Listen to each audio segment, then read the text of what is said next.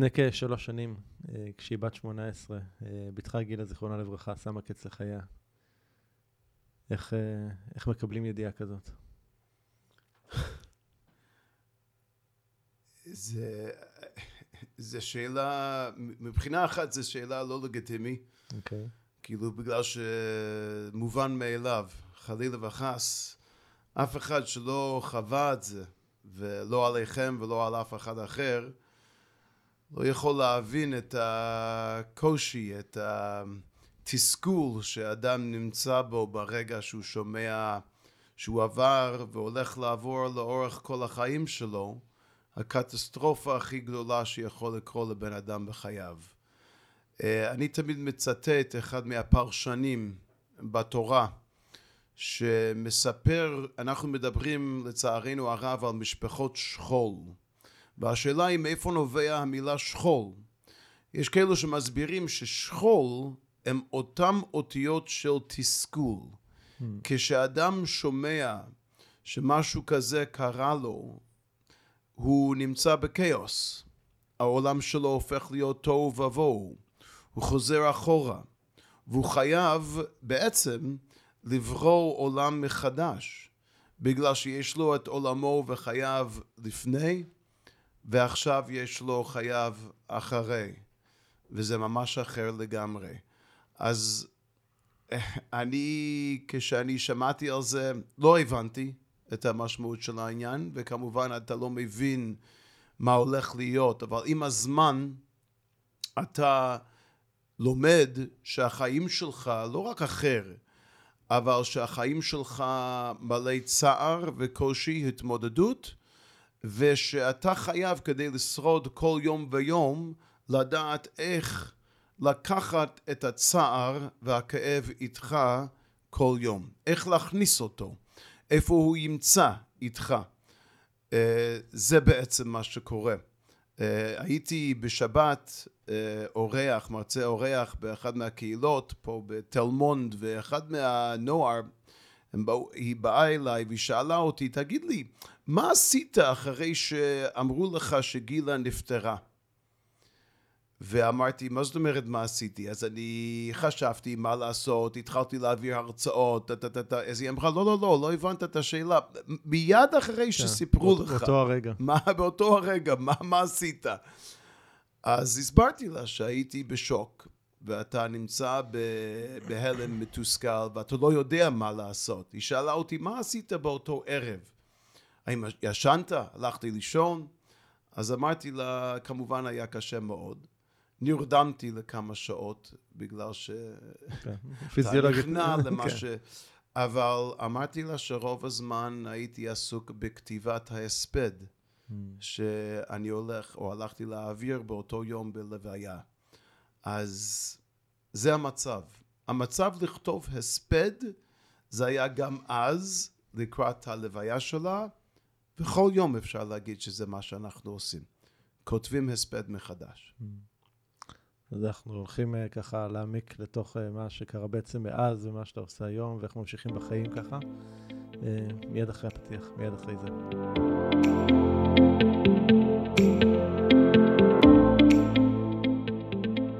הדבר היחידי הקבוע הוא שינוי. ובכל זאת אנשים רבים חוששים ונמנעים מלעשות שינויים בחייהם.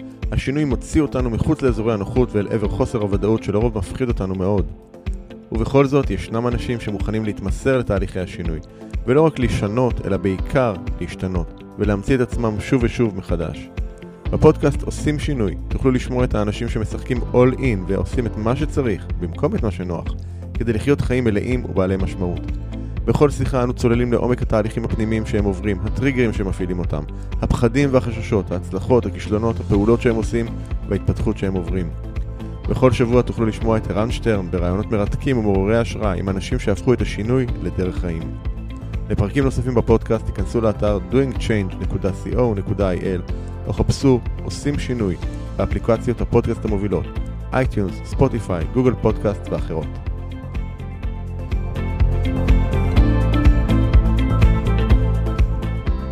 ברוך הבא הרב שלום המר.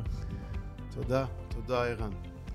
אז uh, אתה מגשר בין נוער חילוני ליהדות בלי אג'נדה, ואחרי שבתך התאבדה, אז גם התחלת לעסוק בתחום בריאות הנפש ולהעלות את המודעות למניעת התאבדויות. Uh, אני חושב שזה אחד ה... לא היה לי קל גם לשאול את השאלה הזאת, אבל אני חושב שבחרתי לפתוח איתה, כי אני חושב שבעצם זה בעצם אולי גם מה שבאת לדבר עליו, אני חושב, על, ה, על הדבר הזה, על אה, אולי פחות על מה שקרה, אבל איך באמת מונעים דברים כאלה בהמשך.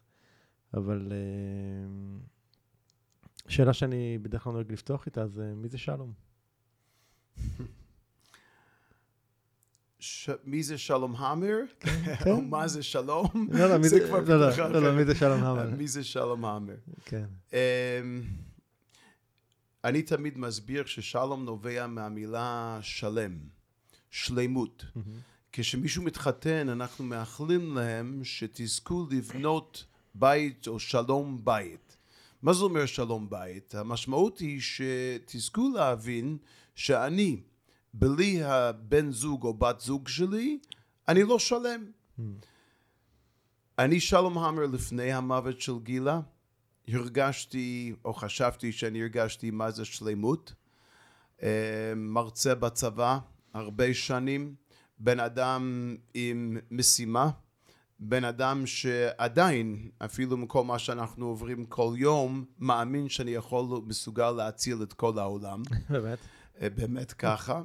אני בן אדם מאוד אגרסיבי, מאוד מאמין, איש עשייה, לא אוהב דיבורים, לא אוהב שיחות, אני אוהב לעשות. אה, זה מאוד משגע אותי, כל העולם של הביורוקרטיה ופוליטיקלי קורקט וכל הדיפלומטיה וכל הדברים.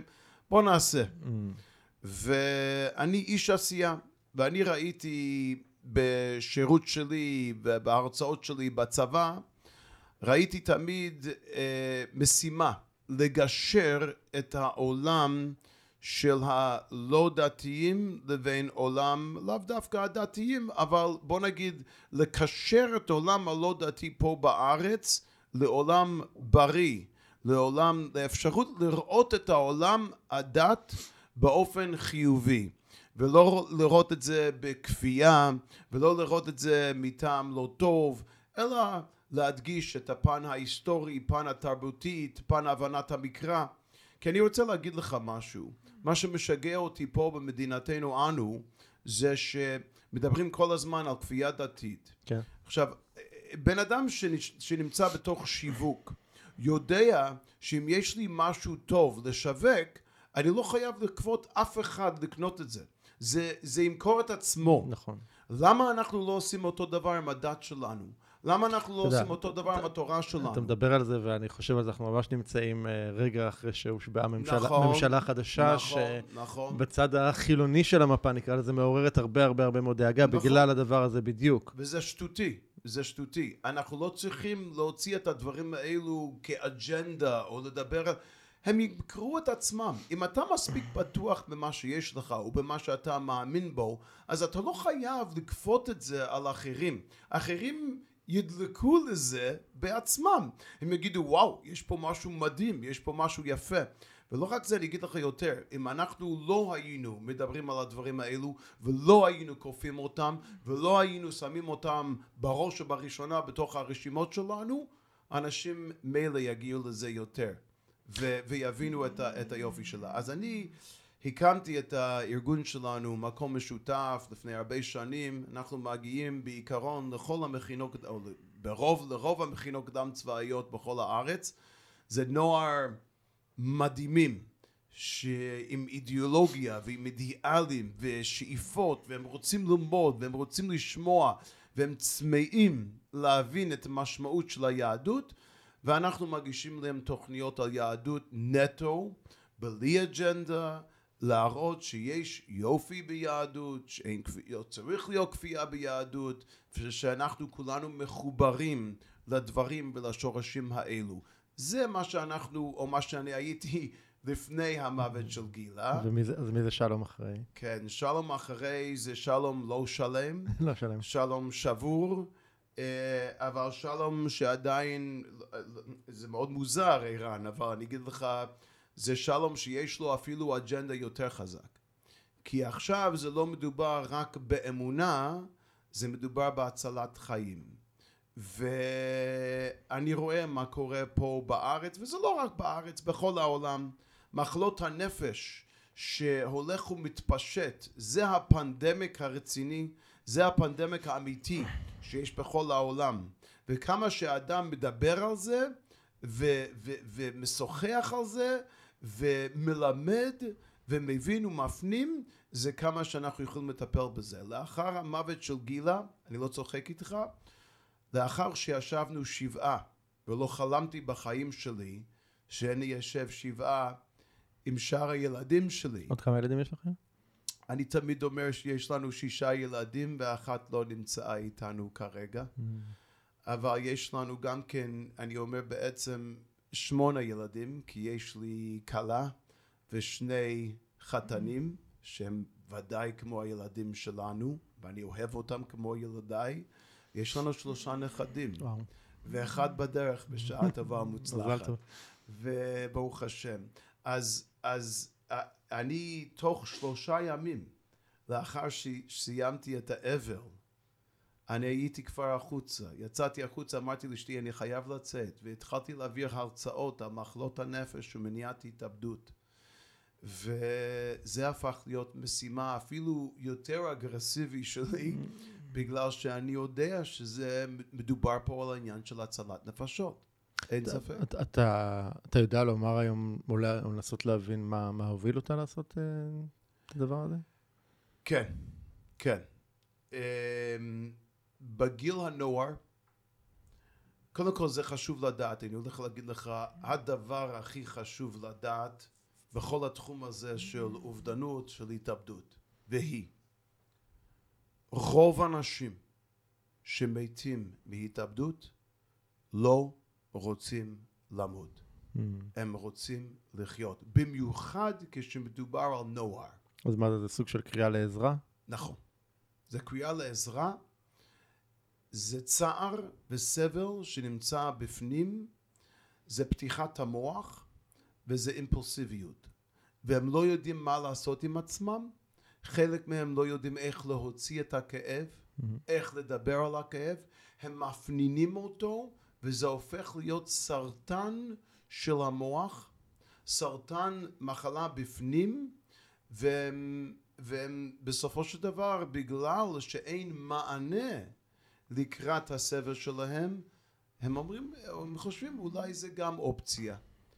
אבל זה ידוע שאנשים למשל ששרדו רחמנא ליצלן לאחר שהם ניסו להתאבד הם מספרים שברגע שהם ניסו לעשות את זה הם אמרו לעצמם אוי מה עשיתי? הייתי, אני, אני באמת, אלוהים שיציל אותי. קווין היינס, שהוא אחד מה, לא יודע אם שמתם לב, אם שמת לב ערן, אני אמריקאי במקור. כן, שמת כן, לב מה, כן. באמת, שמעת מה? אה, החושים שלי ככה, היה משהו שרימז על זה. בסדר, ניסיתי להסתיר את זה, אבל. עכשיו אני מגלה. פחות טוב, פחות...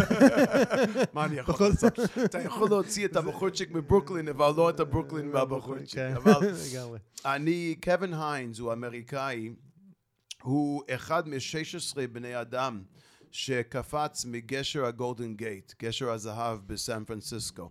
יש יותר מ-200 ניסיונות של התאבדות משם, מהגשר הגולדן גייט, מגשר הזהב בסן פרנסיסקו.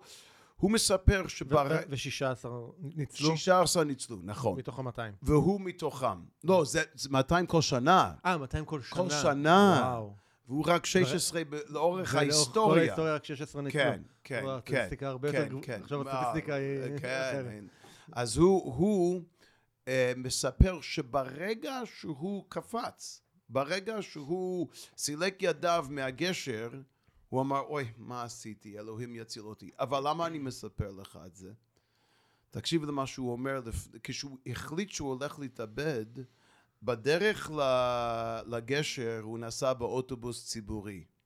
והוא בכה, והוא בכה, והוא אמר, אם מישהו יבוא אליי וישאל אותי, לא, למה לא, אתה לא. בוכה? מה קרה? איך אני יכול לעזור לך? אה, אה, אה, מה אתה מרגיש? מה, מה קורה? מה עובר עליך? הוא אמר שאני הייתי, לא הייתי קופץ. אבל במקום זה, אנשים התחילו לצעוק עליי. אמרו לי, תשמע, מה, זה מקום ציבורי, מה אתה עושה? אתה בוכה, זה מפריע לנו, הרעש וזה. ואז הוא החליט לקפוץ. ומה שזה מוכיח, ורואים את זה המון המון פעמים, אם מישהו היה נותן מענה, שאלה אפילו, רק להגיד לבן אדם, מה קורה? איך אני יכול לעזור לך? אתה נראה קצת עצוב היום. זה ממש יכול... עכשיו, זה לא אומר שזה פותר את כל הבעיות של אותו בן אדם, בוודאי שלא, אבל זה בהחלט משפיע על ה... סליחה על, המילה, ההחלטה או, או המחשבה ל, ל, לאובדנות. זאת אומרת, אתה אומר שכאילו יש סימנים שאפשר לראות אותם. ודאי. אני רוצה להגיד לך, בדרך כלל אני לא מדבר על זה כל כך, אבל uh, גילה התאבדה מתוך בית חולים. היא הייתה מאושפזת? לא. אז מה? לא. אז מה? היא הלכה לשם לקבוצת DBT, mm. והיא הלכה בהסעה. זה היה יום קשה, והיא הייתה במצב לא כל כך טוב. אבל זה לא נדבר על כל ה... אבל הפסיכולוגית אמרה לנו, אם היא רוצה לבוא, אז תני לה לבוא. כי זה, זה היה המסגרת שלה. זה נותן לה משהו לשאוף בחיים. אז היא הלכה. והיא הייתה בתוך הקבוצה, פעמיים, אחד, הפסיכולוגית ראתה שהיא נמצאת במצב לא טוב, פעמיים ביקשו ממנה להתרחק מהחלון.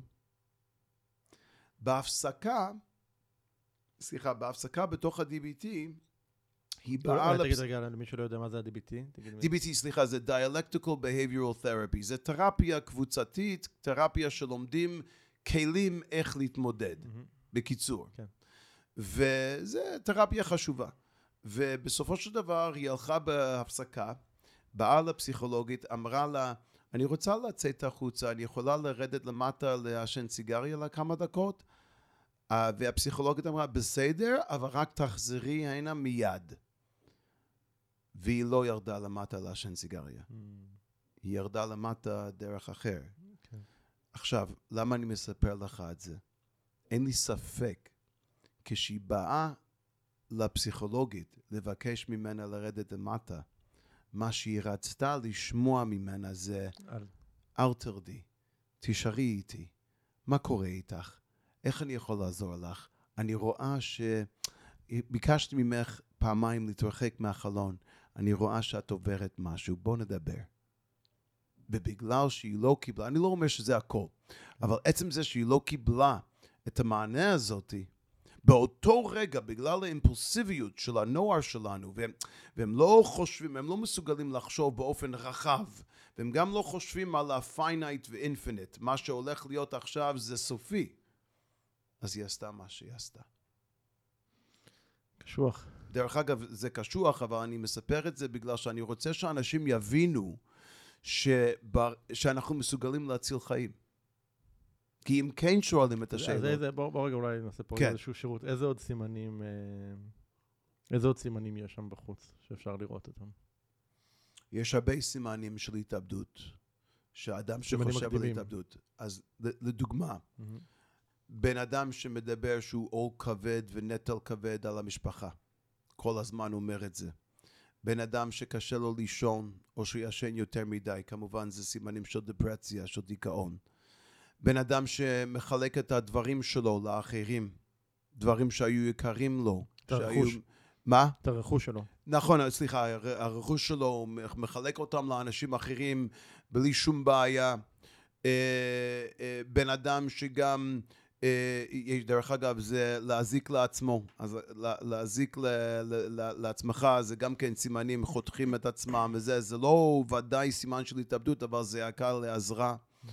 אמ, הרבה סימנים כאלו, אה, אה, גם כן, דרך אגב, גם כן אומרים, לפעמים אומרים, אנחנו רוצים למות, די לנו, חלאס, אני כבר לא יכול להתעסק עם העולם, אני כבר לא יכול להתמודד.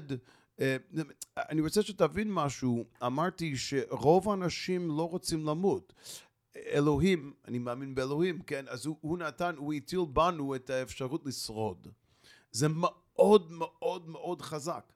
אני מסביר לאנשים, אם יש לי פצע באצבע, זה לא מדהים שתוך חמש, חמישה ימים זה מתחיל להחלים, כן. מתחיל לסגור בעצמו. למה? כי הגוף אומר ש, שאני רוצה ל, ל, ל, לרפות, כן? כן. אני רוצה להחלים. אז אמרתי נכון, להחלים? להחלים. להחלים. אז וואו, אני בשוק שאמרתי לך משהו. אה, שתי נקודות בשביל המר. אבל, אבל בסופו של דבר, האדם רוצה, הגוף רוצה להחלים. המוח אותו דבר. העניין היא רק שברגע שיש פצע ביד, המוח שולח אמבולנס, כן? שולח איזשהו מסר, נור, אור אדום, שחייבים להחלים את ה... לרפות את המצב. אותו דבר עם המוח, אבל הבעיה היא שאנחנו צריכים לדעת, כי אנחנו לא רואים את זה. כן. אז זה מאוד קשה לנו להבין, אנחנו חייבים ל- ל- לשלוח את השדר הזה, לשלוח את המסר הזה שהוא חייב רפואה. וזה, ויש לנו, אה, אה, אה, בוא נגיד, כוח אדיר לשרד. לשרוד, סליחה, כן. לשרוד. אנחנו באמת רוצים לשרוד, אנחנו רוצים לחיות. זה, זה, זה מעניין, אני בדיוק הבוקר בדרך לכאן ברכבת, אה, לקחתי איתי הבוקר אה, שוב אה, לקרוא את הספר של ויקטור פרנקל, האדם מחפש משמעות. נכון. ומי שקורא את הספר הזה, אז, Mhm. אז יכול לגמרי להתחבר למה שאמרת על האדם, על האדם רוצה לשרוד, על היצר המאוד מאוד מאוד מאוד חזק, אבל בעצם אולי זה, זה הדבר שזה מעניין ככה לשמוע את הזווית שלך על זה, זאת אומרת, מה שהחזיק את פרנקל ואחרים שם במחנות, זה היה באמת המשמעות. נכון. ומה קורה אצל המתאבדים בהקשר הזה. נכון. הוא זה גם, האובדן? הוא גם, כן, נכון, והוא גם כותב שמה שהיינו צריכים להפוך את המחשבות שלנו, לא לחשוב על מה היה לנו בחיים, אלא מה אנחנו עלולים לעשות עכשיו עם החיים שיש לנו. כן, וזה זה הישרדות. כן, לגמרי. אבל אז בעצם, אם חוזר לעניין של התאבדויות, אז באמת זה עניין שאולי של אובדן משמעות באיזושהי צורה, כי כשאין לך את המשמעות, אז אין לך בשביל מה לחיות. נכון, נכון. אנשים שנמצאים בדפרציה, בדיכאון, תשמע, אין פה rocket science, כן? זה לא... כן, ברור. זה לא, זה לא מדע מדויק. זה לא מדע, זה, זה, זה, לא, אני אומר, לא, אני אומר להפך, אין, אין פה, אני לא חושב ש, שזה דורש המון המון חוכמה להבין את העניין. אוקיי. אני אגיד לך למה. בסופו של דבר, אדם, כל אדם, כל אדם שנמצא בחיים, בדרך כלל הוא רוצה משמעות בחיים. בשביל מה לחיות? מה אני עושה? מה השאיפות שלי? מה, מה החלומות שלי? מה אני יכול לתרום לסוסייטי? לעולם שלי? הוא רוצה לתרום משהו, הוא רוצה להרגיש שהוא שווה משהו. זה הסיבה שיש אנשים, למשל, כוכבי הוליווד, כן? למה ח- החלק גדול מהם נמצאים בדיכאון? כן. הסיבה היא בגלל שהם מחפשים משמעות. להרוויח מיליונים של דולרים, זה לא נותן משמעות לאדם בחייו. לא. זה נותן אושר עם עין, אבל לאו דווקא אושר עם א'. נכון. ובסופו של דבר האדם רוצה להרגיש שהוא תורם משהו לעולם, כן? וזה אותו דבר, כל אדם שיש לו משמעות בחיים, הוא יחשוב אחרת. גם אדם שסובל מדיכאון, אם אתה מצליח לשים אותו באיזושהי מסגרת, שדרך אגב זה לא פשוט, בגלל שהוא סובל בדיכאון, אבל אפילו אם זה עשר דקות ביום, אפילו אם זה חמש עשרה דקות, חצי שעה, הוא עושה משהו. המשהו הזה מעניק לו סיבה לחיות. הוא אומר לעצמו, וואו, יש לי מטרה בחיים, יש לי סיבה לחיות, יש לי משהו לתרום. אני, למשל, אחד מהדברים שאני אני אומר לאנשים שסובלים מדיכאון, קנו כלב. איך אומרים כלב קטנצ'יק? פאפי. אה, גור, מה? גור, גור כלבים. וואו, לא, אבל אחד. כן, כן, גור, גור. אה, אוקיי, אוקיי, גור- בסדר. גור- גור כלבים, כן. כן, אז ת- תקנה אחד. למה? ברגע שאתה צריך לשמור עליו ולתת לו אוכל... לדאוג למישהו אחר. כן, אתה, אתה הופך... הסיבה שאני חי זה כדי לעזור לכלב הזה, לתת לו אפשרות לחיות. אז זה הסיבה. גם, חוץ מזה, זה מוציא אותך מהבית, שזה ממש... וזה גם נותן לך אפשרות לדבר ולשוחח עם אחרים שיש להם גם כן כלבים. כן. אז זה יכול... זה רק דוגמה, זה לא, כמובן זה דברים פשוטים, אני לא אומר שזה אה, כן. פותר את כל כל הבעיות. כן. אבל אני אומר, המת... העניין היא, הנקודה היא למצוא להם עוד סיבה לחיות. וזה הסיבה שהיום, שהמצב בארץ וגם בארצות אחרות, שאין מספיק מקום בבית חולים הפסיכיאטרים, ואין מספיק פסיכיאטרים, ואין מספיק בתחום המחלות הנפש, ויש בלאגן, אחד מהדברים שאנחנו צריכים לעשות, זה במקום להכניס אנשים לתוך המוסדות הפסיכיאטריים, לקחת את המוסדות הפסיכיאטריים ולהכניס אותם לתוך האנשים. תסביר.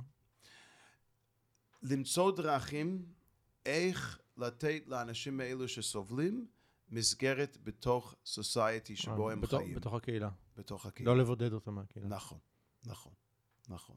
כי כל עוד שאתה נותן להם סיבה ונותן להם איזשהו אה, תפקיד, בוא נגיד, בתוך הקהילה, יש להם סיבה לחיות. אני הולך אה, לשאול אותך שאלה קשה. אני בטוח ששמעתי את זה בעבר, אני אבל לא יודע. נראה, אני- יכול להיות.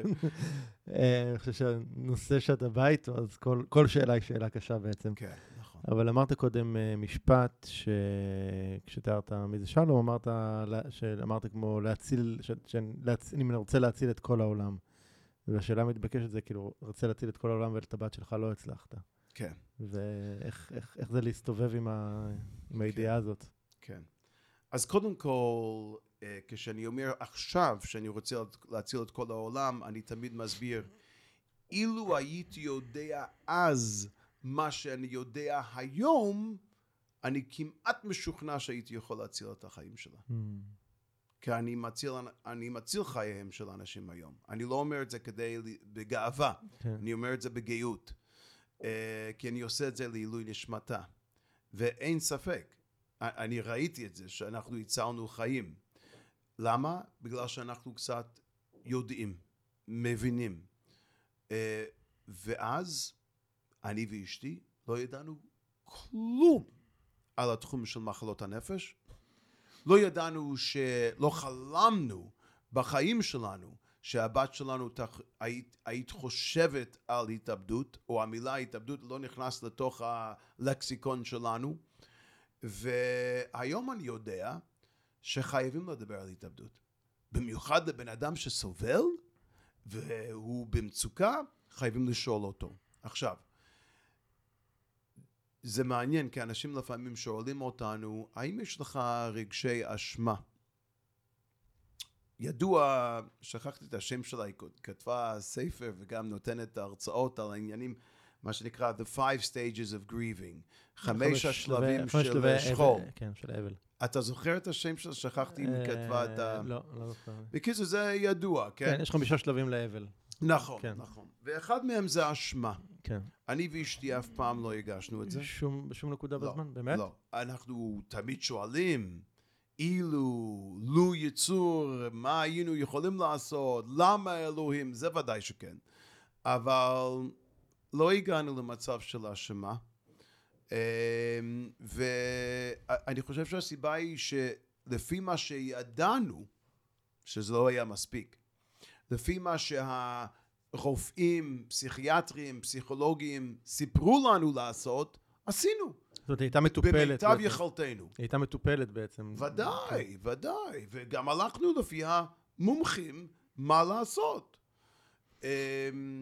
אז אין לנו, אבל יש לנו, אני לפעמים, יש לנו רגשות של, לא יודע אם לקרוא לזה אידיאסי. שאנחנו היינו טיפשות? טמבלים? פשוטים, אה, אה. שלא הבנו מספיק, שלא ידענו מספיק, אבל הרבה אנשים לא אולי יודעים. שמחתם גם? מה? אולי שמחתם גם על אחרים בהקשר הזה? ודאי שכן, שמחנו על המומחים, שמח, כאילו לא שמחנו עליהם, עשינו הכל. אשתי ודאי, הייתה 24-7 עסוקה בלשמור על גילי ומה לעשות בשבילה ואיך לעזור לה ולבנות מסגרת, אבל הלכנו לפי מה שהם אמרו לנו לעשות. אמ, למשל, אני אתן לך דוגמה, מה שהזכרתי לפני כמה, כמה דקות. אמ, בן אדם שנמצא במצוקה, ודאי ודאי יום האחרון של גילה היא הייתה במצוקה, חייבים לשאול אותו, האם אתה חושב להתאבד? וואלה, זו שאלה שצריך... חייבים. אני יכול רגע לנסות לחשוב על סיטואציה, אוקיי, אני בטוח שגם הורים שמקשיבים, יקשיבו לפרק כן. הזה. אמ, מקווה שכן. כן, לא, זו המטרה גם, זו המטרה גם. אה, ושאולי נמצאים באיזה סיטואציות כאלה, וזה כאילו, אותו, אני יכול לחשוב גם על פוזיציה שלי כהורה, לבוא ולהגיד, רגע, אם אני בכלל מעלה את הדבר הזה, אולי אני עכשיו שותל, ש- אולי אני הולך. לשתול לו רעיונות בראש לילד או כן, לילדה שלי. כן, אבל זה לא נכון. אוקיי. ממש לא נכון. בן אדם שחושב על התאבדות, הוא כבר חושב על זה לפני שאתה שואל אותו את השאלה. אבל זה כאילו מנכיח את זה פתאום. לא, לא, להפך. מה שזה לא, אני אומר, מה, מה אתה יכול לחשוב על רגע, זה? אני לא, תשמע, אני לא מציע שכל הורה תלך לילד שלו שנמצא קצת בדפרציה ולשאול אותו השאלה הזו. זה ודאי שלא. אוקיי. וגם צריך לדעת איך לשאול, מתי לשאול. אבל שואלים? בן אדם שנמצא במצוקה, ואתה חושש שהם יכולים, יכול להיות שהם חושבים לקחת את חייהם, חייבים לשאול את השאלה הזאת. איך לך איך. שואלים אותה? שואלים אותו ישר. ככה? האם אתה חושב להתאבד? האם אתה חושב לקחת את החיים שלך? עכשיו, אני אגיד לך למה. כן. אני אגיד לך את החוכמה. אנשים חושבים, רוב העולם חושבים, שרגע, וואו, אם אתה הולך להגיד את זה, אתה הולך לשאול את זה, אז אתה נוטע בתוך המוח שלהם לחשוב על זה. ממש לא ככה. בן אדם שחושב על התאבדות, הוא כבר חשב על זה לפני זה, הוא כבר סובל, ודרך אגב, הם גם יודעים שזה לא אופציה כל כך טובה, וגם יודעים על הטאבו, שזה, שנמצא בתוך הסטיגמות, ושזה נמצא בתוכנו. שלא מדברים על זה הרבה. אז הם יודעים בעצמם שהם לא יכולים להוציא את זה בפומבי. כן. ברגע שאתה שואל אותו, מה זה עושה בעצם? אתה מוריד מהצוואר, מהצווארים שלו, אמרתי נכון? מהצוואר שלו. מהצוואר שלו, אתה, אתה מוריד מהכתף, סליחה, מהכתפיים שלו, עול כבד המשקל. מאוד. מה, משקל של כבד, את ה- עול כבד, שברגע ש... שוואלה, הם אומרים, וואלה, סוף סוף יש פה בן אדם שיכול להגיד את המילה עובדה, אה, התאבדות, ויכול לדבר איתי ולשוחח איתי על מה שלא- שאני שלא מרגיש עכשיו. מפחד מזה בעצם. בדיוק. ולא, ולא רק זה, יש, יש לי בן אדם שמדבר איתי בגובה העיניים, ואני יכול באמת לשוחח או איתו. שמבין מה שאני עובר בעצם. בדיוק. ו- וכל העניין של למנוע התאבדות, זה שני דברים. validation, תוקף, תוקף? תוקף, ואמפתיה. אמו אנוכי בצרה. אני מבין אותך, אני לא מבין את הכאב שלך, כי הם, הם, הם חכמים, הם יודעים שאתה משקר, אם אתה תגיד, או, אני ממש מרגיש את הכאב, אתה לא מרגיש את הכאב שלו, אבל אני יודע שאתה עובר כאב, ואני מוכן לעזור לך. אוקיי. אה, ומה זה התוקף? אז התוקף בעצם, ת- תסביר עוד פעם מה זה התוקף בעצם? כלומר, את התוקף ו... אה, אה, מה זאת אומרת? אמ- אמרת שיש שני דברים. אה, אה, תוקף זה validation. כן, מה זה אומר? צריך זה להגיד, אני מבין שאתה עובר כאב. Mm, אוקיי. לא להגיד, תשמע, תתגבר על זה. קטן עליך. מה איתך? מה, קטן עלינו? אז זה קרה, מחר יהיה זה- עוד יום. לא. זה, עוד נובע מזה שהילדים קטנים, אתה יודע, הילד מקבל מכה, ואומרים לו, לא נורא, לא נורא, אל תבכה. לא, כאילו, לא, נכון, לא, נותנים, נכון, לא נותנים מקום לדבר הזה, צריך רגע נכון. לבכות. צריך לתת לו מקום. צריך Mhm. לתת לו מקום. אני תמיד זוכר, דרך אגב, שהרב הרב לאו, הרב דוד לאו, שהוא היה אה, אה, הרב הראשי של ארץ ישראל, מדינת ישראל, הוא סיפר, הוא, היה, הוא, הוא שרד את השואה, הוא ניצול שואה, והוא מספר שאחת מהטרגדיות של השואה זה שכשהוא היה קטנצ'יק בגיל חמש, שהוא לא היה יכול לבכות. Mm, ולא לתת לילד לבכות זה טרגדיה. אותו דבר פה, צריך לתת validation, ולידציה, תוקף, שזה בסדר, אני מבין שכואב לך, זה בסדר, ואני פה ולא עוזב אותך עד שאנחנו נטפל בכאב ביחד. כן. זה כאילו- המפתח. זה, זה, זה כאילו קצת הפוך למה שאנחנו בדרך כלל אה, נכון. נוהגים, כן. נכון. אני חושב שזה בכלל, כחברה אנחנו מאוד אה, מנסים להסתיר, אתה יודע, כל, כל מה שנראה לכאורה לא טוב חברתית, אתה יודע, כאב, או רגשות נמוכים, או דברים כאלה, אנחנו, אנחנו נטייה. הנטייה רק מפח- להחצין את מה שטוב. נכון. אנשים מפחדים מהלא נודע. מי זה? מי, מי, אה, דני סנדרסון, נכון? כן, שר את השיר הולכים אל הלא נודע. כן. אנחנו לא, אנחנו לא אוהבים ללכת ללא נודע. לא, לא, בכלל, חוסר ודאות זה אחד הדברים כן. שכבני אדם מאוד קשה כן. לנו להכיל. וגם אנחנו סוסייטי שאומרים כל הזמן seeing is believing. מה שאנחנו רואים, אנחנו מאמינים. דרך אגב, זה התפקיד שלי כרב ומחנך, לתת לאנשים להבין ולדעת מה זה הדברים שאנחנו לא רואים. כן. אבל מחלות הנפש זה דבר שאנחנו לא רואים. יש הרבה אנשים שמסתובבים שמצליחים, הרבה כסף, מחייכים. רובין וויליאמס היה קומדיאן כן. וסטנדאפיסט ועשיר. הוא נראה בסדר, חברתי מאוד, מה קרה? והם סובלים, ואנחנו מפחדים מהלא נודע. אנחנו לא רואים את זה, לא מבינים את זה. בעצם מאז, אה, מאז מותה אתה עוסק הרבה בעניין הזה של התאבדויות, מן הסתם. זה לא, כאילו, איך זה לחיות את ה... להמשיך לחיות את הדבר הזה יום אחרי יום אחרי יום אחרי יום? זה... suffocating. קשה לנשום. לפעמים אני אומר לאשתי שאני מרגיש שהים אוכל אותי, שאני לא יכול לנשום. Mm. בגלל כל כך הרבה אנשים שסובלים. Uh, זה מאוד מוזר. אני מרגיש כאילו מאז המוות של גילה, שיש פה פנדורס בקס, קופצה, אני לא יודע איך להגיד את זה. תיבת פנדורה. תיבת פנדורה.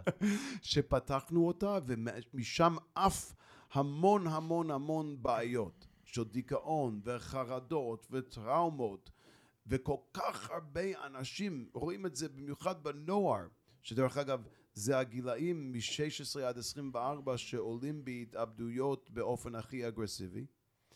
ו... מה, ששיעור ההתאבדויות בגילאים האלה עולה? כן, כן, כן. וכל כך הרבה אנשים שסובלים היום. אני אומר, אמרתי לחבר שלי, ראיתי אתמול בערב, וחבר שלי, אמרנו, אתה יודע מה, כשאנחנו גדלנו, כשהיינו נוער, אפילו קטנצ'יקים, לא שמענו על uh, ADD, ADHD, נכון. דיכאון, uh, חרדות, לאף אחד לא היה, ואם היו להם אז הסתדרו. היום זה נורא ואיום, ואין סוף. ואני מרגיש uh, לפעמים שאני לא יכול לנשום. בגלל זה אחד מהדברים שאני עושה, דרך אגב אני לא מטפל, אין לי רישיון לטפל ואין לי אפשרות וזה מאוד מסוכן לעשות דבר כזה אם אתה לא יודע. כן. אבל מה שאני עושה זה מה שנקרא consultation. זאת אומרת, פשוט uh, לתת אפשרות לאנשים לדבר, לשוחח, כדי להדריך אותם להגיע לשלב הראשון, כדי שהם יכולים להציל את חיי זוג, הזוג שלהם, אה, אה, ילד שלהם, אח, אחות, לא משנה, הורה, זה מה שאנחנו עושים. ואני ראיתי שאני לא מסוגל לעשות את זה לבד, אני לא יכול. כן. גם עם כל מה שאני עובר עם גילה. אז אני um, התחלתי להכין אחרים וללמד אותם מה לשאול, מה לא לשאול, איפה להדריך אותם, איזה סימנים של התאבדות, כדי שאחרים גם יכולים לעשות את זה. אבל יש המון המון סבל. בהכנה, בהכנה לקראת השיחה שלנו, כתבת איזשהו משפט שאני אשמח ככה להבין אותו. אמרת, הלוואי שהייתי יותר שלם עם רמת הדתיות שלי, כך שלא הייתי צריך להיות כל כך קשה עם הילדים שלי. וואו. אה, באמת הקשבת. That's what I do. אני, אה, אני למדתי עם הזמן, כמו שאמרתי בתחילת השיחה, כשהייתי צעירצ'יק, אז אני חשבתי, יותר צעיר, אז אני חשבתי שהדרך היא... ללמד, להדריך באופן, כמו שאני, האישיות שלי מאוד אה, אגרסיבי. אז אם חשבתי לקחת אותם לבית כנסת, להגיד זה לא בסדר לא ללכת, בואו נתפלל ביחד, ללמוד ביחד, אה, ללכת לפי הזה, לפי ההלכה וכן הלאה. עכשיו כמובן אני אדם שמנסה להיות דתי, ואני גם, הילדים שלי לפי לפחות מה שידוע לי, הם גם שומרי מסורת ושומרים את הדת. אבל למדתי עם הזמן שיש דברים יותר חשובים בעולם. Mm-hmm. והיא הבנת העולם ואפשרות לבן אדם לבטוח בעצמו. ותמיד ידוע שהדרך לחנך את הילד, ואני לא מומחה בזה בכלל, אה, אני תמיד אומר שזה מאוד מעניין, שצריך רישיון בשביל כל דבר בעולם. רק לא להיות הורים. נכון, כן. שזה הדבר הכי קשה בעולם. נכון. אני חושב ש... לא, לא מלמדים אותנו בשום מקום. אבל אם היינו מכריחים בני אדם ללכת בשביל רישיון, בשביל להיות הורה. אף אחד לא יהיה הורה. כולם ייחשלו. נכון, נכון. אז, אמ, אבל הדרך, לעניות דעתי, לחנך גם, הדרך הכי אפקטיבי זה דרך דוגמה. דוגמה אישית. דוגמה אישית, ולתת לילדים בעצמם לראות. כי אנחנו חייבים לדעת, הם חכמים, הם מבינים, הם כן. רואים. הם רואים. והם גם כן יודעים מתי זה שקר. אה, אז אה, זה, זה מאוד חשוב. ואני חושב שאם הייתי יכול לעשות את זה שוב, אני מנסה אפילו היום לעשות את זה עם הילדים שלי שנשארים בחיים. מנסה להיות דוגמה בשבילם. מנסה להראות להם שאני, לא רק שאני מלמד אותם, אלא אני יותר חשוב לומד מהם. Hmm. מה למשל? מה למשל אתה יכול לראות שלמדת מהם? מה שאני לומד מהם זה שלא צריך לקוף על אחרים. לכפות. לכפות, סליחה, לא כן. לא צריך לכפות על אחרים. Uh, מכל מלמדיי השכלתי, לאט לאט, להיות בטוחים במה שאתה עושה, uh, להאמין במה שאתה עושה. Uh, עכשיו, לפעמים אני חושב שהם קצת uh, אדישים מבחינה, מבחינות החינוך גם, אז אני חושב שצריך שילוב, ודאי. ואני לומד מהם את הבלנס, את האיזון הזה. Hmm. שזה עוזר לי. Um, היום אני לומד מהם יותר. כל פעם שאני רואה אותם, הילדים, הנכדים, סליחה שאני... בסדר. אני לומד מהם סיבה לחיות. Hmm. ולפעמים הם אומרים משפט מאוד קשה, שהם אמרו לי רק כמה פעמים. אמרו לי, אבא, תשמע, אנחנו יודעים שאתה לא אבא כמו שהיית אז.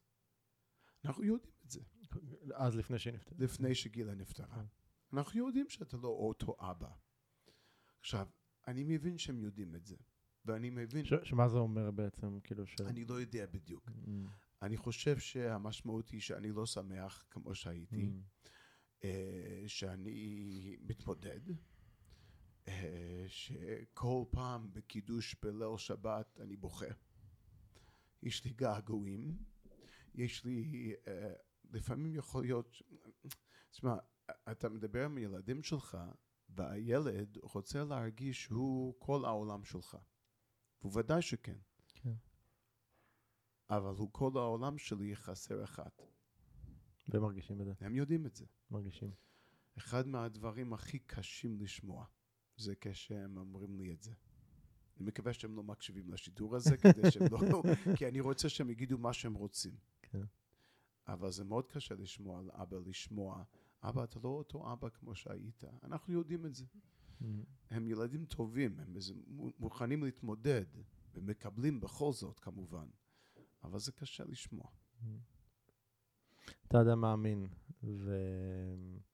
וכשקורה משהו כזה, איך אתה, איך אתה מסביר את זה לעצמך? אני מסביר שאי אפשר להסביר. אני, אני קראתי עכשיו ספר באנגלית, זה יצא לפני כמה שבועות, קוראים לזה, אני אגיד באנגלית אם זה בסדר. Why God Why? How to believe in heaven when it hurts like hell. אה, אולי למה אלוהים? למה? איך להאמין. בשמיים, בגן עדן, אפילו כשכואב כמו גהנום. כשהמציאות היא גיהנום. כן, וזה זה- זה טייטל מאוד מעניין. חזק, שיווקית מאוד חזק, כן, כן, כן, נכון, שיווק טוב. כן. אבל יש בזה משמעות, ודרך אגב, אני ואשתי, לפחות מה שאני יודע מאשתי, אף פעם לא היה לנו שבירת אמונה באלוהים, להפך, דווקא אני חושב שזה חיזק אותנו באמונה באלוהים. אני אסביר לך למה. אה, לאחר השואה למשל, חצי מהאנשים ניצולי שואה האמינו באלוהים יותר, חצי עזבו את Mm. האלוהים. אה, יש דברים שאנחנו לא יכולים להבין אותם. זה לא אומר שאנחנו לא יכולים להאמין במשהו. ואם אני לא יכול להאמין במשהו, אני לא יכול להמשיך לחיות. אמ, אם, ודאי ודאי כשמדובר על נשמה, שאני מאמין בנשמה של גילה, כן. ודרך אגב, אני אף פעם לא הייתי טיפוס של היבי ג'יבי, של קבלה וסיפורים מה, מאחורי הפרגוד ו, ו, ושמבקרים אותך במקום אחר, אבל אני יכול לספר לך סיפורים מדהימים שקרו לי מאז שגילה נפטרה, שאני ודאי משוכנע שהיא עשתה את זה. אני אתן לך דוגמה בעוד, בעוד, בעוד דקה אם אתה רוצה, כן. אבל, אבל um, אני מאמין בנשמה. אם אני לא מאמין באלוהים, אז איפה גילה עכשיו? איך היא ממשיכה? ואני רוצה להאמין שיש המשך. כן. אם לא, אז אני איבדתי אותה לגמרי. אז אה, דווקא רק בגלל זה, שזה מחשבה פרקטי, אה, אני, אני עדיין ודאי מאמין. יודע, דיברת ככה על, על, על, על השואה, ואם קורים דברים ככה, אז אנשים יכולים לאבד אמונה, וזה הזכיר לי, אבא שלי, במלחמת העולם השנייה הוא היה ב... הם חיו בדירת מסתור מחוץ לגטו בבודפסט, וכשהסתיימה המלחמה, אז הוא סיפר על איזשהו אירוע שהיה עם אבא שלו, עם סבא שלי. עכשיו, הם היו משפחה דתייה, משפחה דתית, מס... mm. מסורתית, שומרי מסורת. וסבא שלי ראה אותו קורא איזשהו ספר קומיקס, כי אבא שלי מאוד אהב את הקומיקס ודברים כאלו, היה בן, הייתה תקופה 16, משהו כזה. Mm. והוא אמר לו, תפסיק לקרוא את השטויות האלה, תקרא בתנ"ך, משהו כזה, אה. סבא שלי אמר לו. ואז אבא שלי אמר לו, אני לא מאמין יותר באלוהים שלך אם הוא אפשר לכל הדבר הזה לקרות. וסבא שלי הסתובב, שתק ויצא מהחדר. עכשיו, בשביל אבא שלי להגיד דבר כזה לאבא שלו, זה היה באותה תקופה, אנחנו מדברים, כן, היום. היום הילדים אומרים מה שהם רוצים. אבל אז, כן, תחשבו, אז, בתקופה ההיא זה היה unheard of, זה היה כן. דבר, כאילו, זה הייתה, כאילו, זה עזות מצח. ו- וזהו, ומאותו רגע אבא שלי נהיה חילוני גמור, אפילו, אפילו רגע, קיצוני מה, לצד השני, כאילו... אבל רגע, מה זה אומר לך שהסבא שלך לא ענה לו? אה, אני חושב שלא הייתה לו תשובה טובה. אני לא יודע, אני משער, אני חושב שלא הייתה לו תשובה טובה על זה. או חושב, שהוא או... לא רצה לתת לו תשובה, והוא רצה לתת לבן שלו, אוקיי. אולי... לבחור. לבחור, או בעצמו להבין מהי המשמעות. אני לא יודע. כן. אתה צריך לראיין אותי, לא אני אותך. לא, לא, סתם, לא, לא, זו שיחה, אתה יודע, אני לא, אני לגמרי בשיחות האלה, זו שיחה, זה לא, אני לא, אני לא, לא לוקח את התפקיד שאני זה שרק שואל את השאלות. לא, לא, אני צוחק. זה לגמרי בסדר. אני רוצה להגיד לך אה, אה, סיפור, אם אפשר. בטח. אה, פעם אני שמעתי מחבר שלי, שאבא שלו רב בקהילה הגדולה בחוץ לארץ, הוא, הוא היה בן 16, 17, משהו כזה, וזה גיל שמנסים אה, כל מיני טסטים ו- ולראות מה קורה וזה. אז הוא הלך לטייל בארץ ישראל, אבא שלו רב של קהילה, מגיע לארץ ישראל הילד הזה, בגיל 16-17 היה במחנה, והוא החליט שהוא רוצה להסתפר בתספורת מאוד מאוד לא מקובל בעולם הדת, ושם עגילים גם באוזן, באף. ואבא שלו טלפן אליו, והוא אמר לו, אני מגיע לארץ ישראל, אני רוצה לראות אותך. אז הוא אמר, בוא ניפגש בכותל המערבי. אז הבן אמר, אוקיי, בסדר. עכשיו, הוא קצת פחד, בגלל שהוא ידע שאבא שלו עדיין לא ראה אותו במצב המוזר כזה, שלא מקובל בעולם המסורתי. כן. ופגש אותו, אבא ראה אותו, לא אמר שום דבר, חיבק אותו, ואמר, יאללה, בואו נתפלל במנחה ביחד. Mm. והוא אמר שמאז אני החלטתי כן להיות דתי. כן. בגלל שאבא שלי לא אמר משהו ולא דן אותי כלפי חוץ. משהו מדהים. כן. וזה מה שאני לומד הרבה פעמים מהילדים שלי. אתה שאלת אותי, אני לומד מהם הרבה דברים כאלו. Hmm. וזה עוזר. מה אתה חושב שהם לומדים ממך? אין לי מושג. אני חושב שהם לומדים ממני, האמת. אה, מטרות, משימות, לסיים דברים, אה, לבנות מערכת בחיים וללכת בשביל מטרה ולהגיע לשם. הם לומדים מאיתנו, ממני, מאשתי, הישרדות. כי הם, הילדים שלנו ודאי, הם בעצמם מופתעים שההורים שלהם מסוגלים להתמודד ולהמשיך ולהפוך את החיים שלנו מטרגדיה למשימה. Mm-hmm. לעזור לאחרים ולהציל חיים. כן. זה ודאי הם לומדים. הם לא רוצים עדיין להיות חלק של זה. זה בסדר גמור. כן. אבל הם ודאי לומדים. יש באתר שלך איזשהו uh, ציטוט שתפס את העין שלי, שאומר ש...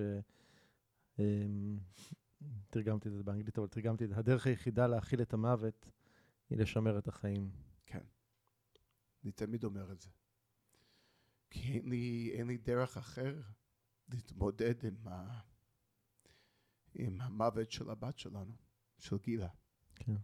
והדרך היחידה, אנשים, דרך אגב, אנשים אומרים לי, וואו, אתה מתעסק בהתאבדות ועוזר לאנשים והרצאות על מחלות הנפש ו... ואתה כל כך עסוק בזה ומתעסק. וואו, מדהים. אני אומר להם, חבר'ה, אני רוצה שאתם תבינו, זה לא משהו אלטרואיסטי. זה נובע גם, לט... זה טיפול בשבילי. כי זה הדרך היחידה שאני יודע, אם אפשר לקרוא לזה יודע, יודע להתמודד, שאני יכול uh, לשרוד כל יום. כן. מה, מה הדבר שגורם לך לקום בבוקר היום? זה, Hmm. זה. עבודה, חינוך, לעזור לאחרים. עכשיו, כמובן, זה גם uh, ודאי הילדים שלי, אשתי, עוזרת לי הרבה. דרך אגב, הייתי צריך להזכיר את זה, כי אם, אם היא מקשיבה, אז אוי ואבוי לי. אם יש לך הזדמנות לתקן. אני צוחק. לא, אבל אני אומר את זה ברצינות. היא באמת אה, אישה, אישה חזקה מאוד ומיוחדת מאוד, אה, ונותנת לי הרבה תמיכה ועזרה. היא גם לא בתחום, היא לא בתחום של אובדנות ושל מחלות הנפש, והיא חושב, היא, היא, היא הרבה פעמים שואלת אותי, אני, אני חושב, אני לא יודע איך אתה עושה את זה. אבל uh, הילדים, הנכדים, המשפחה, והמשפחה הרחבה שקוראים לזה עולם כולו, של אנשים שסובלים. המשפחה הזאתי נותן לי סיבה לחיות, בגלל שזה נותן לי מטרה או מענה למה שקרה לגילה. Hmm.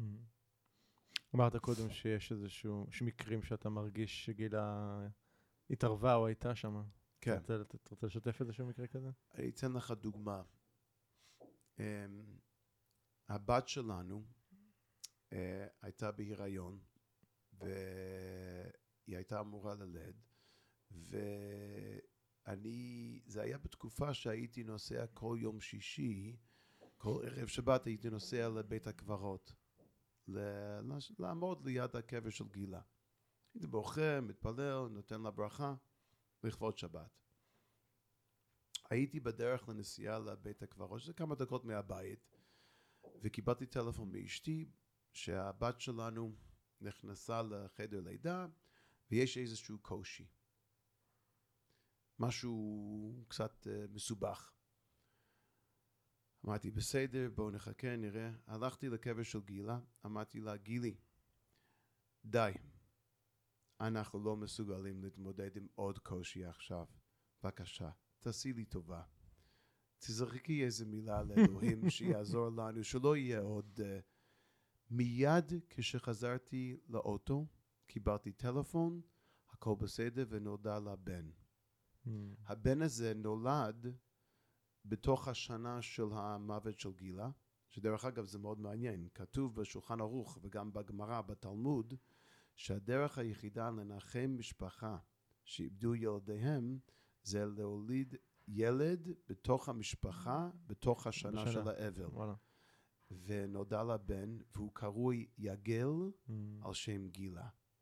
זה דבר ראשון. דבר שני, אספר אני יכול לספר לך הרבה דברים, אבל אני אספר לך עוד כן. אחד. שנה שעברה, ביום הולדת של גילה, אנחנו, אמ, אנחנו ביום הולדת של גילה החלטנו כמשפחה שאנחנו עושים יום של חסד. אנחנו בוחרים ארגון שונה כל שנה שאפשר לעזור להם ולעשות משהו משמעותי לכבוד לעילוי נשמת גילה. ואותו יום אני קיבלתי טלפון שבוע לפני ממד"א בצפון. והאדם הזה מכיר אותי, שאל אותי, אתה יכול לבוא לתת הרצאה לפרמדיקים, לחובשים שלנו שמסיימים קורס, אנחנו רוצים שאתה תעביר את ההרצאה שלך. אמרתי, בסדר, כן.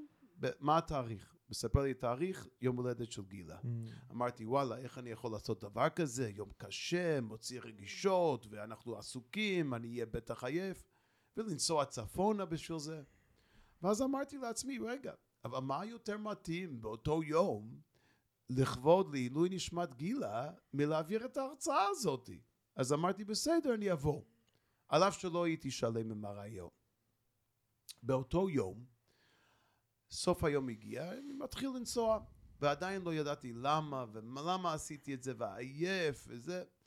מעביר את ההרצאה, מיד אחרי זה אני אומר לחבר'ה, זה בצפון דרך אגב, אמרתי, כל מי שרוצה לבוא ולשאול אותי שאלה, מוזמנים. אני נכנס ללובי של אותו מקום שהיה הרצאה, באה אליי איזה בחורה אחת, לאט לאט, חובשת, אולי בגיל 19, אומרת לי, אתה יודע, התלבטתי אם לבוא אליך, אבל אמרתי שאני חייבת. כי אני רוצה שאתה תדע שמתוך ההרצאה שלך הבנתי שאני החובשת שמצאתי את הגוף של גילה. וואו. וכשמצאתי את הגוף שלה, אמרתי לעצמי, מי היה מסוגל לעשות דבר כזה? בטח לבחורה הזאת לא הייתה לה משפחה תומכת, לא הייתה לה חברים, לא הייתה לה סיבה לחיות, שאיפות, חלומות. ואז הקשבתי להרצאה שלך, וראיתי שהייתה פה גילה, שכן הייתה לה משפחה חובקת, וכן הייתה לה חברים, וחלומות, ושאיפות. ואמרתי לעצמי, מעכשיו והלאה, כל פעם שאני הולכת לטפל במישהו, או חלילה וחס אני מוצא גוף של מישהו, אני אזכיר את עצמי שמאחורי כל בן אדם יש לו סיפור, mm. ואני אתייחס אליו כמו שצריך. נו. ערן, עכשיו מה כן. היית עונה לסבא שלך? תגיד, אם הייתי, אם הייתי יכול אה, לארגן, לארגן לך שלט חוצות ענק, ששמים אותו במרכז העולם, ושכל אחד בעולם יכול לראות מה כתוב עליו, מה היית שם עליו? מה היית רושם שם?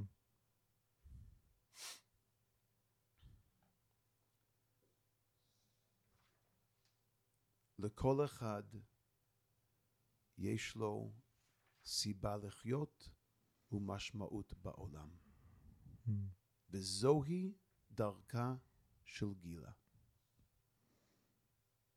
תסביר. יש לי פה למשל סימניות שאנחנו הדפסנו אה, לעילוי נשמת גילה בשלושים שלה. אני רוצה לצטט, זה בסדר? בטח. אנחנו, זה ציטוט של גילה, היא כתבה דברים מאוד מאוד עמוקים בחייה. אנחנו מסתובבים בעולם הזה כמו רובוטים, חיים בשקר של עצמנו. תמיד אומרים כל אדם הוא עולם ומלואו, אבל מתי באמת הסתכלנו על המשפט הזה לעומק עומקים והבנו שבאמת הכי באורגינל כל אחד מאיתנו הוא עולם ומלואו. אנחנו לא מבינים לכמה אנחנו מסוגלים וכמה כוחות יש בנו, כמה שאנחנו באמת רגישים. המשפטים שאני הכי שונאת זה כשמישהו אומר אני כזה וכזה ואני לא יכול להשתנות. זה הכי שקר בעולם. כולנו יכולים להשתנות. אנחנו מסוגלים לכל כך הרבה. אולי זה הייתי שם בשלט. שלט הרוע צריך גדול להיות בשביל זה, אבל נכון. נפרגן לך אותו. כן, דיינו. אמ, יש עוד משהו שהייתי צריך לשאול אותך, שלא שאלתי, מה שהיית רוצה ככה לומר? אם, אם זה בסדר, בסופו של דבר אנחנו מנסים להגיע לכל מקום, ודאי פה במדינת ישראל, בארץ ישראל, אנחנו מנסים להגיע להרצאות, לסמינרים שאנחנו מעבירים.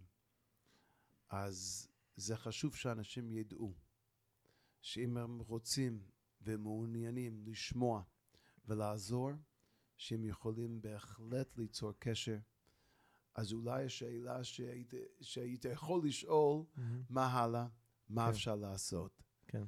Um, וזה חשוב. אז מה הלאה? מה אפשר לעשות? ליצור קשר איתנו.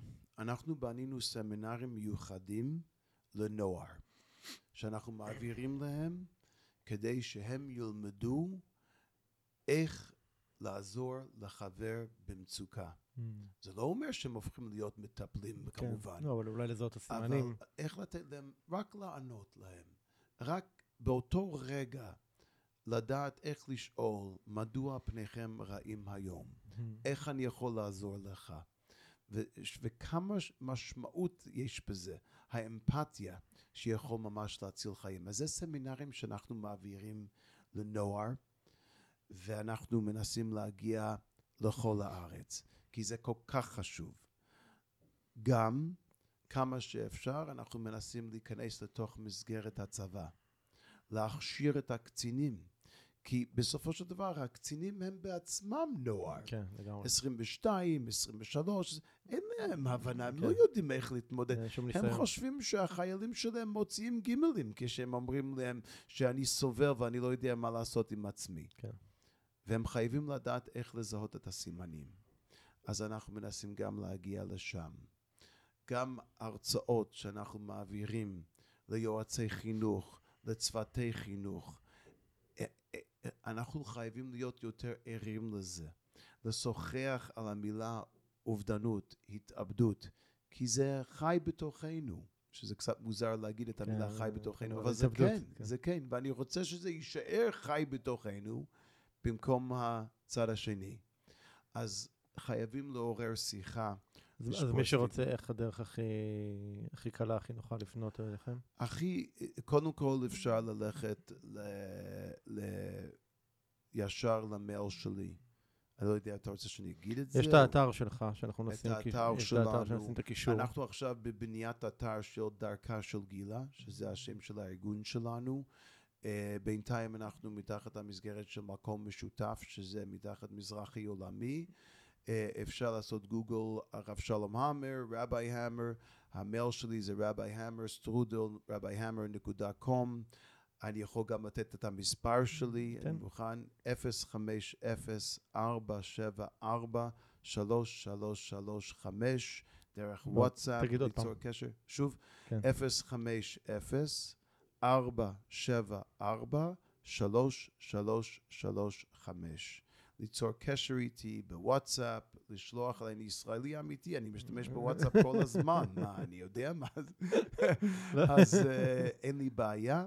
נשמח מאוד לשמוע מאנשים ברצון רב ולעזור להם, לתת מענה ולתת ידע והבנה איך באמת אנחנו יכולים להפוך את העולם מעולם של פחד, יראה ומחלות הנפש לעולם של בריאות הנפש, הבנה, שמחה יתרה. דרכה של גילה. טוב. יש משהו שהיית רוצה לשאול אותי? אה, למה אני לא יכול לקבל עוד כוס קפה? אתה יכול. מיד שנסיים. זה בסדר. אני רוצה להודות לך, כי דרך אגב, לא כולם מוכנים לדבר על זה. כן. ועצם זה שאתה מזמין אותי לפודקאסט ולדבר על זה באופן גלוי, זה שובר סטיגמות. לפני 30 שנה, אנשים לא היו מוכנים להגיד את המילה סרטן. נכון. אתה זוכר את זה מהסבתא שלך? אני- לא- לא- אני יכול להגיד לך, אני אני חליתי לפני ארבע שנים בסרטן. וואו. ו... ברוך רופא חולים. תודה. ולקח לי כמה חודשים טובים עוד אחרי שהחלמתי כבר, שלי אני לא הייתי מסוגל להגיד את המילה סרטן. הייתי אומר, הייתה לי מחלה, היה לי גידול, כאילו את המילה סרטן וואו. לא הייתי מסוגל להוציא מהפה. כי. היא כל כך טעונה וכל כך מלאה במטענים אה, כן. קשים. יש הורים, דרך אגב, שהילדים שלהם, רחמנא ליצלן, מתו מהתאבדות, והם בעצמם לא, יכ- לא מסוגלים להגיד את המילה. אני יכול להבין. וזה אני מבין, אבל יש אנשים שלא סבלו מסרטן לפני 30 שנה, וגם הם לא רצו נכון. להגיד את זה, כי זה, זה המחלה וזה. עם הזמן דיברנו על זה, ומצאנו הרבה פתרונות, והרבה אנשים uh, מתרפאים, כן. כמו שאתה. וזה אותו דבר עם מחלות הנפש. אם אנחנו מדברים על זה, הפודקאסט הזה מדהים, ואנשים מוכנים לדבר יותר ולשוחח באופן פתוח, אנחנו יכולים לא רק לשבור סטיגמות, אנחנו מסוגלים לעזור ולהציל את החיים של אחרים.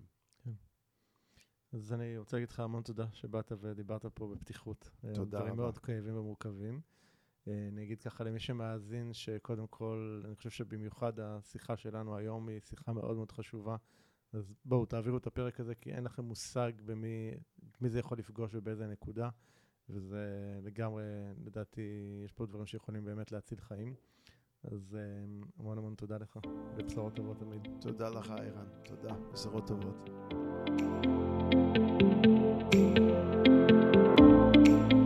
זהו, עד כאן לפרק של היום. אם אהבתם את הפרק, אל תשכחו לדרג את הפודקאסט באייטיונס, ספוטיפיי, גוגל פודקאסט, סאונד קלאוד, יוטיוב או בכל פלטפורמה אחרת שדרכה אתם מאזינים לנו כרגע. תוכלו למצוא אותו באתר הפודקאסט doingchange.co.il את כל הקישורים הרלוונטיים לפרק הזה. שם גם תוכלו להירשם לפודקאסט ואנו נשלח לכם תזכורת בכל פעם שאנחנו מעלים פרק חדש. נרשמים באתר doingchange.co.il אני מזמין אתכם לכתוב לי תגובות, מה אהבתם, את מי תרצו לשמוע בפרקים הבאים, או כל הערה והערה אחרת שיש לכם. אתם מוזמנים לשלוח לי ישירות למייל feedback at ערנסטרן.co.il או בפייסבוק שלי facebook.com/ערנfanpage. אם אהבתם את הפרק הזה, אל תשאירו את כל הטוב הזה רק לעצמכם. בטוח שיש לכם חברים שרוצים גם הם לעבור שינוי. שתפו אותם ושילחו להם את הפרק. ומילה אחרונה, אבל חשובה. אם קיבלתם השראה מהפודקאסט ואתם מרגישים את השינוי בוער בכם, אם החלטתם שאתם רוצים שינוי ואתם מוכנים לעשות את מה שצריך, ולא את מה שנוח, כדי ליצור את השינוי הזה בחיים שלכם, אני מזמין אתכם לתאם איתנו שיחת בהירות, ללא עלות וללא התחייבות. בשיחה הזו נעזור לכם להתמקד ולהבין כיצד לקדם את השינוי בחייכם. לתיאום השיחה ייכנסו לאתר ערנסטרן.co.il/doing change ושוב ערנסטרן.co.il/doing change אני ערן שטרן, שמח שהאזנתם ונשתמע בפרק הבא.